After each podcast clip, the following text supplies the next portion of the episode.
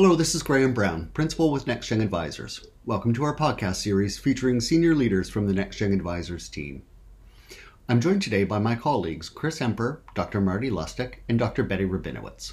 Welcome to each of you. Hello. Hey, Graham. Hey, Graham. With the beginning of the Biden administration this week, we've asked Chris, as an expert on federal policy, to share his thoughts on the implications of these changes on healthcare. Chris, let's start with the nominees to some of the key positions, from Health and Human Services to the CDC to the COVID 19 Task Force in the Surgeon General's office.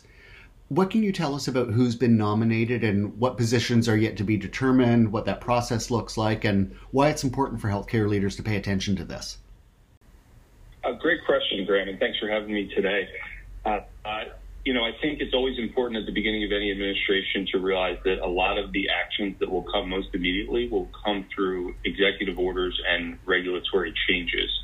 And leading those changes will be the new nominees and appointees to the top positions. And uh, across the U.S. Department of Health and Human Services, there are a number of different key positions that will be turning over or have turned over.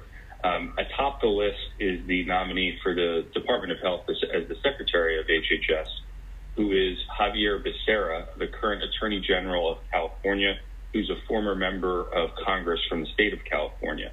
Um, his background comes obviously as a congressman. He was a supporter and advocate of the Affordable Care Act as a member of Congress and actually led several lawsuits um, as Attorney General of California against the Trump administration around the Affordable Care Act. So he sort of brings that legal um, background as a uh, as a, a, proponent of the Affordable Care Act to the table. Looking beyond the top position as the Secretary of HHS, um, a number of other different um, nominees have been uh, named by the Biden administration. You have uh, from the state level, the secretaries of health from the state of Pennsylvania and Wisconsin as the top deputies under HHS. Um, the former Surgeon General Vivek Murthy under the Obama administration is going to come back into that role and will play a key role in the COVID uh, response. And then Dr. Anthony Fauci, I think, is another notable one who was uh, the top medical advisor under the uh, previous administration, is going to continue on that role and play a leading role in the COVID response um, under the Biden administration. Uh, it'll be interesting to see how quickly some of those nominees actually get in and have, as they go through the Senate confirmation process. Um, but back to your, your most important question, I think, in this, uh, why should we care? It's that, you know, as, as the, uh, the plans turn into actual policy and impact the industry, it'll be these individuals who will be leading those efforts over the next week, uh, the next following weeks and months. That's great. Well, lots to come. I think uh, important for us to be paying attention. Um, Marty, there's a number of physicians that have been uh, on the list of new appointees. Thoughts on on that and how that uh, might cast a shadow on things? Yeah, I certainly don't have in-depth knowledge on each of the appointees. Uh, to me, the the uh, reassuring thing about uh, this list of appointments was really the comments that were made around the appointments of that you know, science is going to be placed at the center of health policy decisions. So having whether it's clinical expertise or public health expertise that's driving the decisions, particularly as it relates to managing the pandemic, um, as well as the longer term policy issues, I think to me is the, is a really important part of this whole thing. Thank you. So, Chris, let's uh, turn to the changes in Congress um, there's pretty thin margins in both houses uh, that we can. So, what can we see, do you think, in terms of legislative action if there's just that razor thin margin and not a broad amount of uh, support on some of the more controversial issues? Yeah, I, I think. Uh, you know, the biggest change in D.C. beyond the presidential administration from last year to this year is that the Senate, as a result of the recent Georgia uh, special runoff election, uh, has flipped majority control from the Republicans to the Democrats. Um, it's actually split 50 50 in terms of senators with 50 Republicans and 50 Democrats, but with the vice president being the president of the Senate, uh, new Vice President Kamala Harris will be the 51st and decisive vote.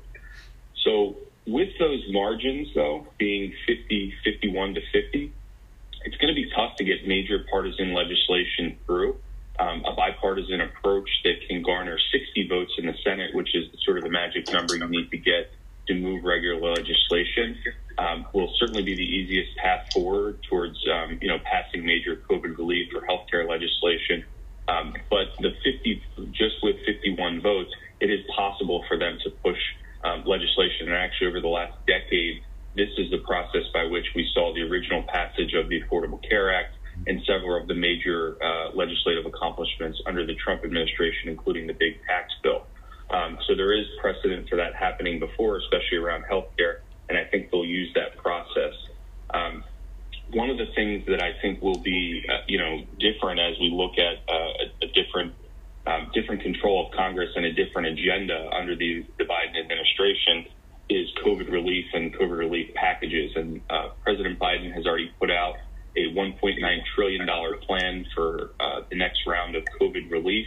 Um, how quickly and whether that makes it through Congress um, remains to be seen over the next few weeks. Um, but I think that uh, a major focus on some of those initiatives that were did not make it into the COVID relief bills uh, that were ultimately signed into law last year is something we're going to see uh, great attention to this year. And then, you know, beyond that, uh, looking at the broader healthcare policy uh, world and the, the, the changes that uh, President Biden campaigned on, I think what ends up happening with the pandemic over the next several months and how much attention that requires and the ability of you know the Congress to focus on other issues will largely dictate whether they um, you know go to pass a major or put effort into passing a major health care reform bill you know earlier in the administration or sort of put that on the back burner as the pandemic occupies all of uh, Washington's time over the you know the, the, the course of this year.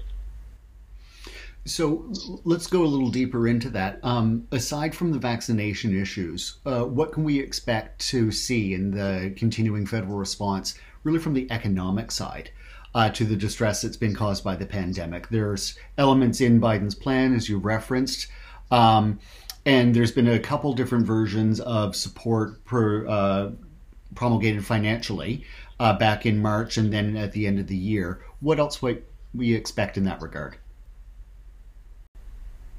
So the, the proposals that um, you know the, the, president has put forth as part of his 1.9 trillion dollar plan um, bucket release and kind of divide up that uh, 1.9 trillion dollars in a couple different areas. Uh, the first one is a continuation and probably an increase in the support for individuals and family uh, in terms of expanded unemployment insurance and uh, direct relief payments to to individuals and families.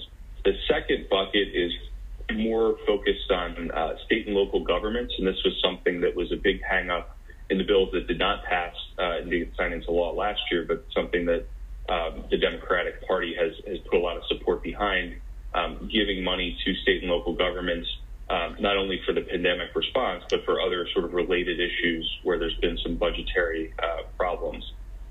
And then the third is more focused around, uh, you know, businesses and longer term, uh, you know, changes. And uh, when Biden rolled out his plan uh, for kind of what he called the first round of uh, of COVID aid, the 1.9 trillion, he also said that coming beyond that would be another bill that potentially would be even larger that would look to do some more fundamental things beyond just the COVID uh, pandemic, some what, what he called his rebuild plan uh, towards the economy. So I, I think putting those two things together, and obviously it will require congressional approval, um, potentially a lot of changes coming over the next few months, and it'll be certainly interesting to see how it all plays out.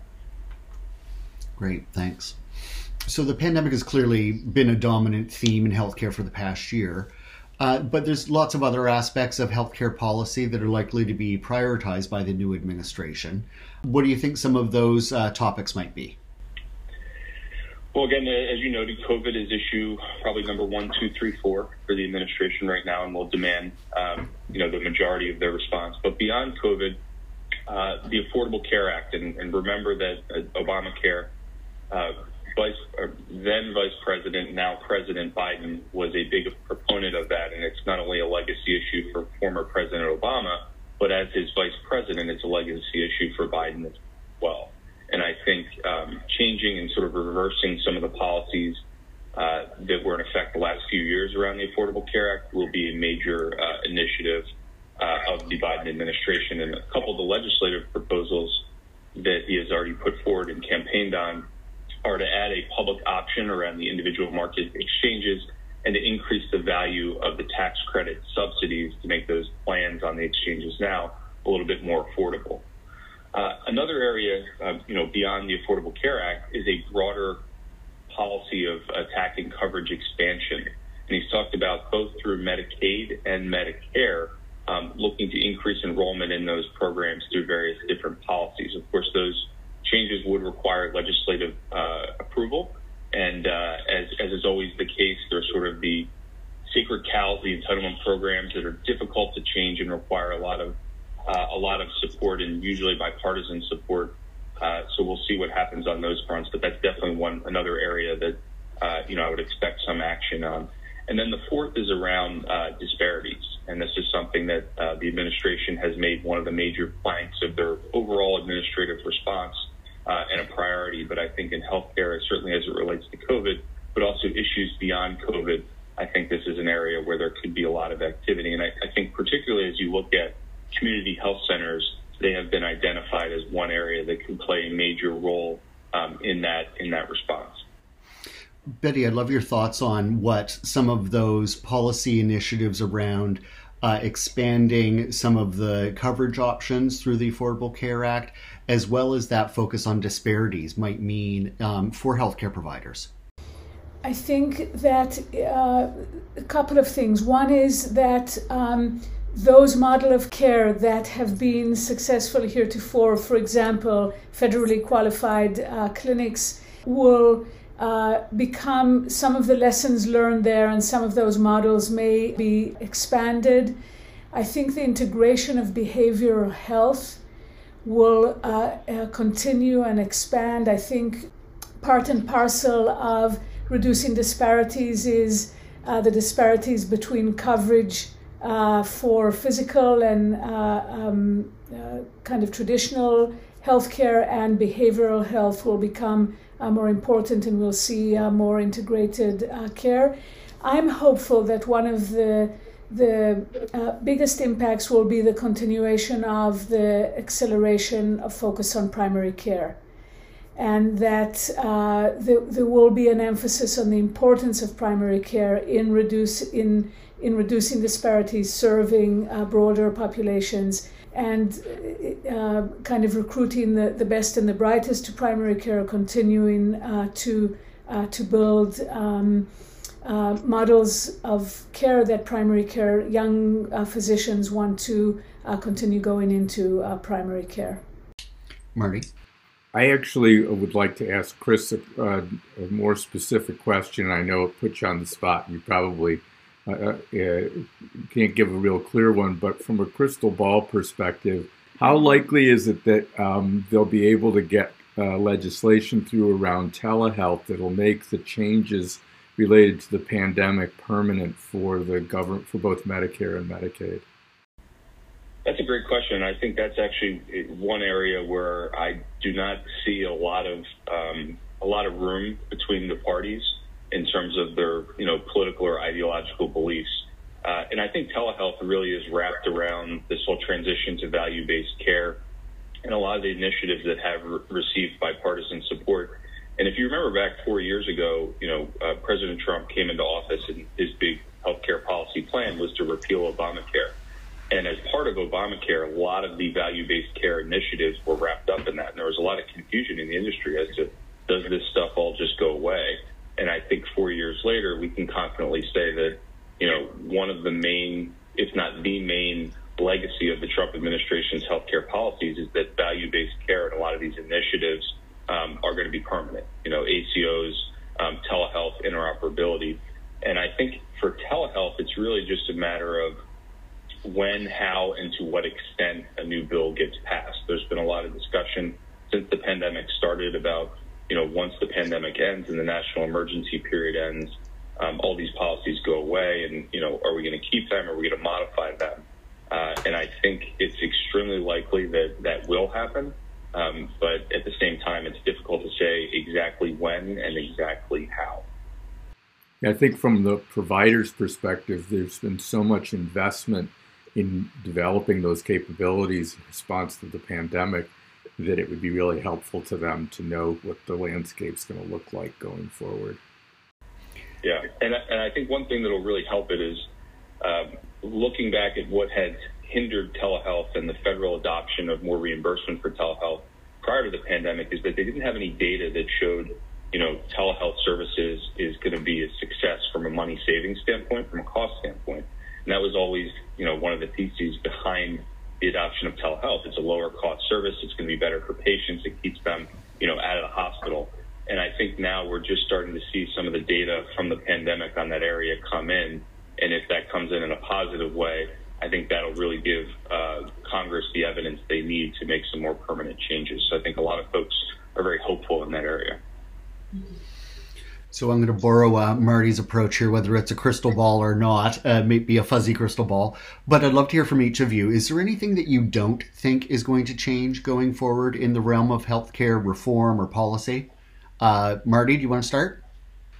Yeah, um, it, I don't know that it won't happen, but to me, the you know, uh, Chris is the political expert here, but I think the likelihood of expanding Medicare is going to be harder to get through as a lowering the age for Medicare, uh, particularly given the solvency issues that Medicare already faces, is it seems to me the least likely component of the Biden plan that's going to get through, particularly a, a pretty divided Congress. Betty? Um, I think that uh, one thing that won't change is that the pressure to continue reducing costs will uh, con- will be there, and that the the the entire pie is going to shrink. The way it's divided internally will um, uh, be different, but I think that's one uh, given. And the second is particularly because of uh, the things Chris pointed out that in spite of the uh, the previous administration's attempt to kind of abolish the Affordable Care Act, there has been a steady bipartisan commitment to value-based uh, care that I think will continue. So. Uh, new risk models, new primary care models, uh, strengthening of ACOs and uh, expanding their reach, bundle payments for specialists uh, I think are themes and uh, common uh, kind of models that we will continue uh, seeing. I don't think that's going to change. If anything, uh, will be accelerated. Chris, what would you add? I think the, the two doctors really nailed it on the head. Um, you know, as I was just talking around telehealth, I think the broader movement towards value-based care is going to continue. Um, and when you think about, you know, from a, a physician's or a physician's group perspective, um, what are the big changes you you have to be aware of in the short term, and what might change your day to day life? Uh, you know, the the broader coverage changes, the future of Medicare and Medicaid. Um, those problems will, uh, and those issues, I should say, are ones that are going to be fought um, during this administration and through future administrations. They're sort of classic Republican versus Democrats. How do we tax and spend type issues? Um, but how do we actually spend our healthcare dollars from a federal perspective? Um, the focus on lower costs, and also during the pandemic, as telehealth, as a perfect example, has highlighted, you know, consumers are, de- are demanding a better experience, and I think it's exposed some of the flaws in the fee-for-service system. And I think uh, the value-based payments, ACOs, telehealth, uh, interoperability, all those things that are wrapped up in value-based reimbursement and sort of care redesign um, are things that are going to continue to accelerate. And uh, my final point, I'll just say, I think no better example of that is the bipartisan proposal uh, that's now been enacted in January 1st of 2021 to reform the two decades old evaluation and management coding and payment system. Um, you know, during a pandemic, during a presidential administration, uh, the industry led by the American Medical Association and their CPT editorial board was able to partner with the government CMS and implement this massive change that's two decades in the making. Um, you know, and again, during a presidential transition, during a pandemic, and I, I think that gives some evidence to the fact that this this transition is is moving forward and uh, will not change uh, as a result of the, the political changes. Excellent. Well, thank you all. Uh, very interesting conversation. I imagine there's going to be a huge amount happening in this space uh, over the next several years with the new Congress, new administration, and new Senates. Um, so keep tuned to this channel. I'd like to thank Chris Emper for joining us today, along with uh, Dr. Betty Rabinowitz and Dr. Marty Lustig. And thanks to our listeners. If you want to stay tuned to this channel, consider subscribing to our podcast. This is Graham Brown with NextGen Healthcare. Thanks for joining us and have a great day.